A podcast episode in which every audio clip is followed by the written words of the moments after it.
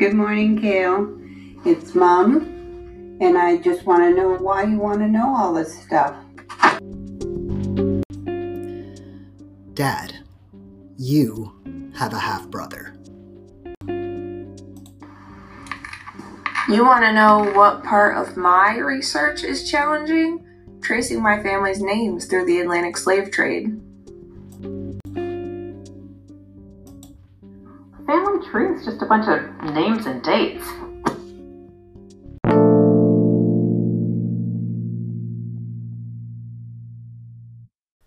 Champlain declared his hopes and dreams for a new settlement at L'Acadie to a group of Micmac people, stating, Our sons will marry your daughters, and we will be a single people. Between 1604 and 1755, Acadians that settled under those hopes and dreams lived as neutral people amidst colonial strife that would eventually see them expelled at gunpoint without warning or preparation. In what is now seen as the first government sponsored ethnic cleansing in North America the expulsion of the Acadians from Nova Scotia. L'Acadie is a place long gone. The remnants of its existence prior to the expulsion can be seen in a few memorials and markers scattered about the province of Nova Scotia. John Mack Faragher, author of the book A Great and Noble Scheme, offers two accounts of the origins of the name Acadie. In his first account, the name Acadie comes from the Tuscan explorer Giovanni de Verrazano, who was sailing for the French crown.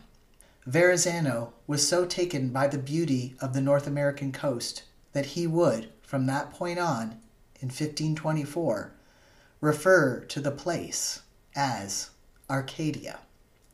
After a prose pastoral of the same name published in 1502, this work is said to have popularized the notion of a rural golden age among the ancients.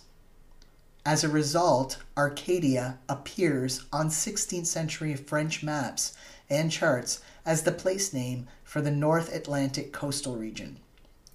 The use of the term Arcadia on maps gave rise to its common usage amongst French sea captains and fishermen. According to this explanation, L'Acadie was simply a corruption of the map label, Arcadia. In the second origin story of the term L'Acadie, parallels are drawn to the suffix Acadie, used in the Mi'kmaq Wissip language meaning place of abundance. The suffix Acadie is commonly used by the Mi'kmaq to mark important resource sites, as in Shenacadie, place of abundant cranberries, or Shubenacadie, place of abundant wild potatoes. Faragher argues, though, that the combination of these origin stories make the most compelling explanation, suggesting that it was the intercultural exchanges between French traders and Mi'kmaq hunters that spurred the shift from L'Arcadie to L'Acadie. I like this fusion of origin stories because it is in keeping with the spirit of L'Acadie, creating something new together. It makes the linguistic shift not a corruption, but rather a dream realized, an Arcadian dream that gave birth to L'Acadie.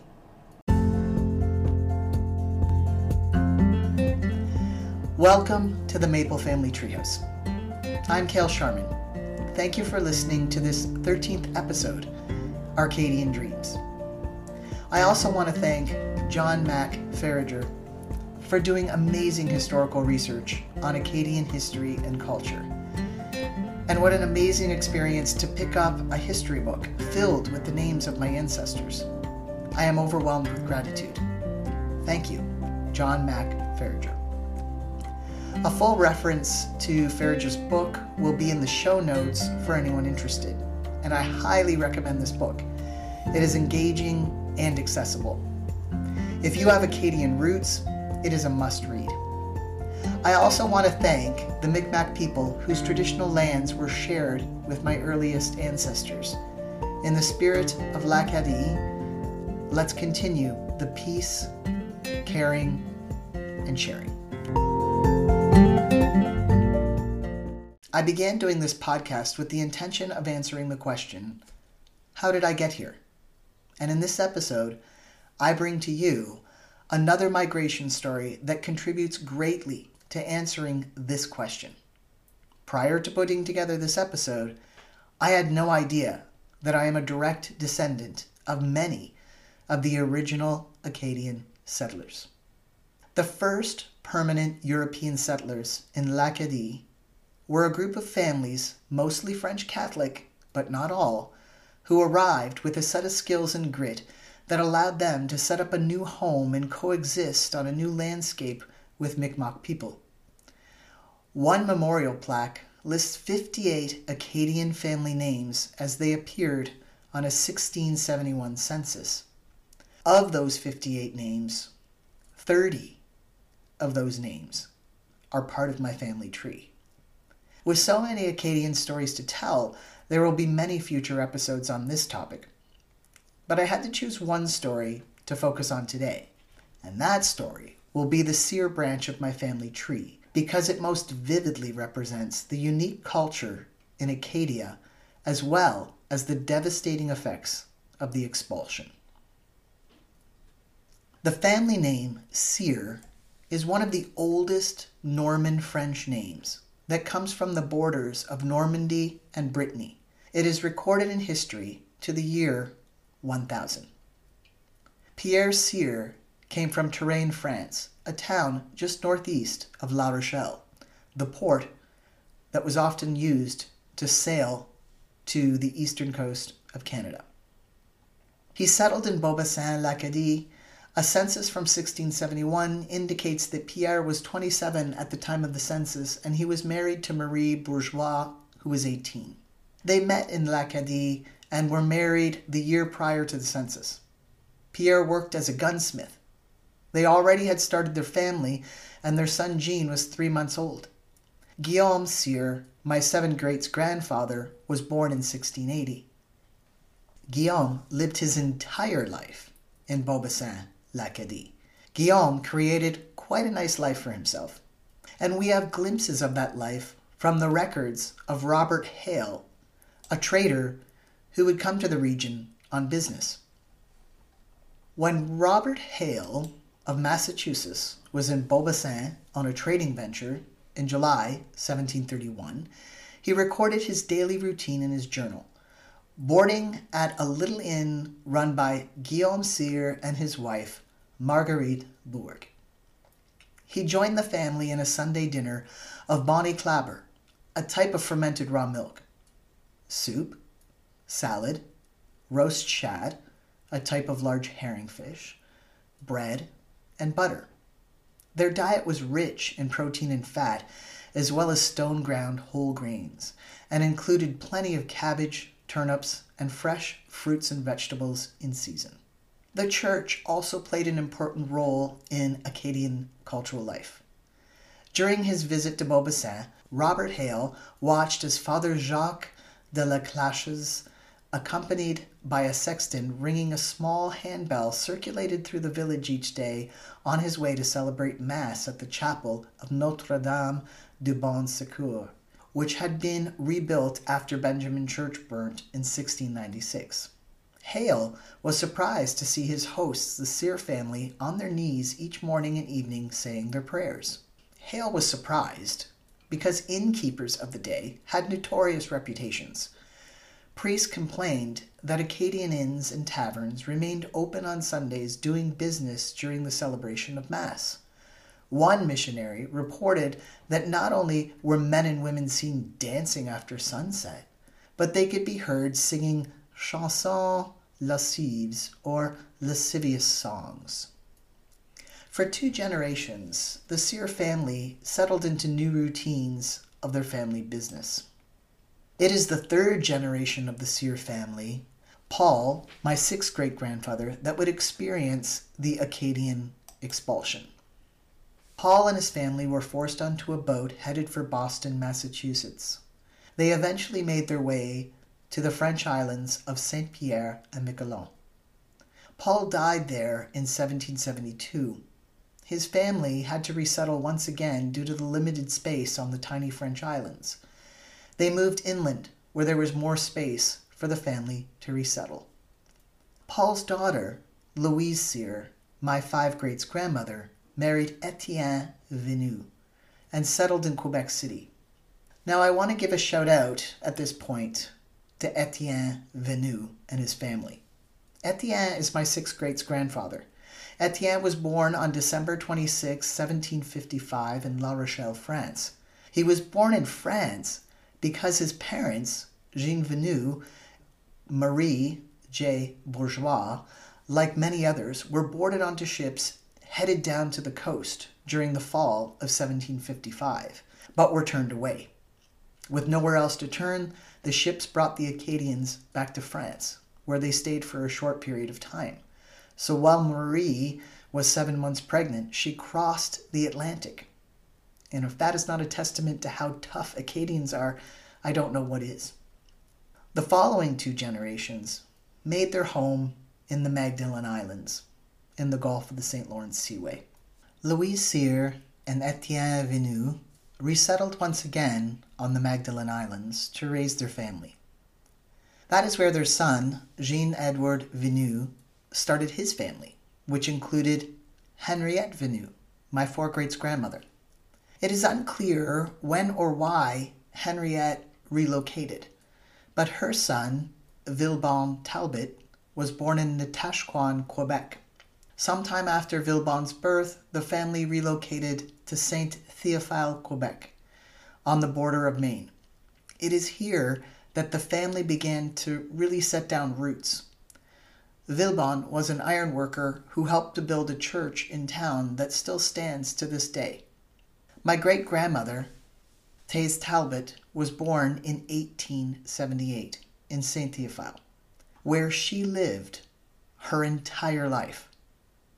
The first generation to live in one place since Guillaume Cyr, who was born in Beaubassin before the expulsion in 1680. It took 150 years for my family to finally resettle permanently. Thais Talbot and Edward Chamberlain raised my grandfather after his mother Alice died in childbirth. My grandfather lived through the Great Depression, World War II, and the 1950s, a decade that sparked the Quiet Revolution in Quebec. He would relocate his growing family to Magog, move to Toronto, then to Windsor, Rochester, New York, and back to Windsor. Dearborn, Michigan, after that. He became a snowbird upon retirement, living partially in Windsor and partly in Florida each winter. He lived for a short period in Manitoba before passing away in Sun City, Florida in 2007. While he made most of his moves for work and later pleasure, it seemed as if moving around for my grandfather was home. No matter where my grandfather went, though, he always returned to us for short periods of time. Windsor was a home base because it was where most of his children were at the time. What this family history tells me is that it takes two key ingredients to set down roots a connection to the land you live on, and two, connection to people who know the land as well as you do. If you have those two things, you can provide for your family in a way that fulfills your soul. What made the Acadians so successful is that they had knowledge, skills, and alliances that immediately connected them to the land a lesson that their Mi'kmaq neighbors knew all too well. In fact, it was support given from the Mi'kmaq people that enabled the Acadians to survive initially. The first few winters were hard. It took a few years for their dike systems to build soil that could support healthy crops. The thing that made l'Acadie possible? Working together. Perhaps this is why the Acadian motto is strength through unity. Thanks for listening to this 13th episode of the Maple Family Treehouse Arcadian Dreams. Oh, hey, before you go, I want to introduce you to my 12th grade's grandfather, Louis Hebert, who is widely considered to be Canada's first apothecary, as well as the first European to farm in Canada. He was born around 1575 in Paris to Nicolas Hebert and Jacqueline Pajot. He married Marie Rollet in 1601. In 1606, he accompanied his cousin in law, Jean de Biencourt de Poutrincourt, at the Saint Just to Acadia along with Samuel Champlain. Yeah. He lived at Port Royal, now Annapolis in southern Nova Scotia, from 1606 to 1607, and from 1611 to 1613 when Port Royal was destroyed by the English Deputy Governor of Virginia, Samuel Argall. In Quebec, his apothecary and small store of grain from a gristmill he built were life saving. Hebert succeeded in clearing and planting some land. Champlain, on his brief visit in 1618, found cultivated land filled with fine grain and gardens that produced a wide variety of vegetables. In 1617, his wife, Marie Rollet, and their three children, Guillaume, Guillaumette, and Anne, settled in Quebec City, where he passed away in 1627. Statues of Louis Hebert, Marie Rollet, and their children are prominent in Parc Montmorency overlooking the St. Lawrence River in Quebec City. Thank you again for listening to the Maple Family Treehouse, episode 13 Arcadian Dreams. Join me Tuesday, March 8 for the next episode. Cheers.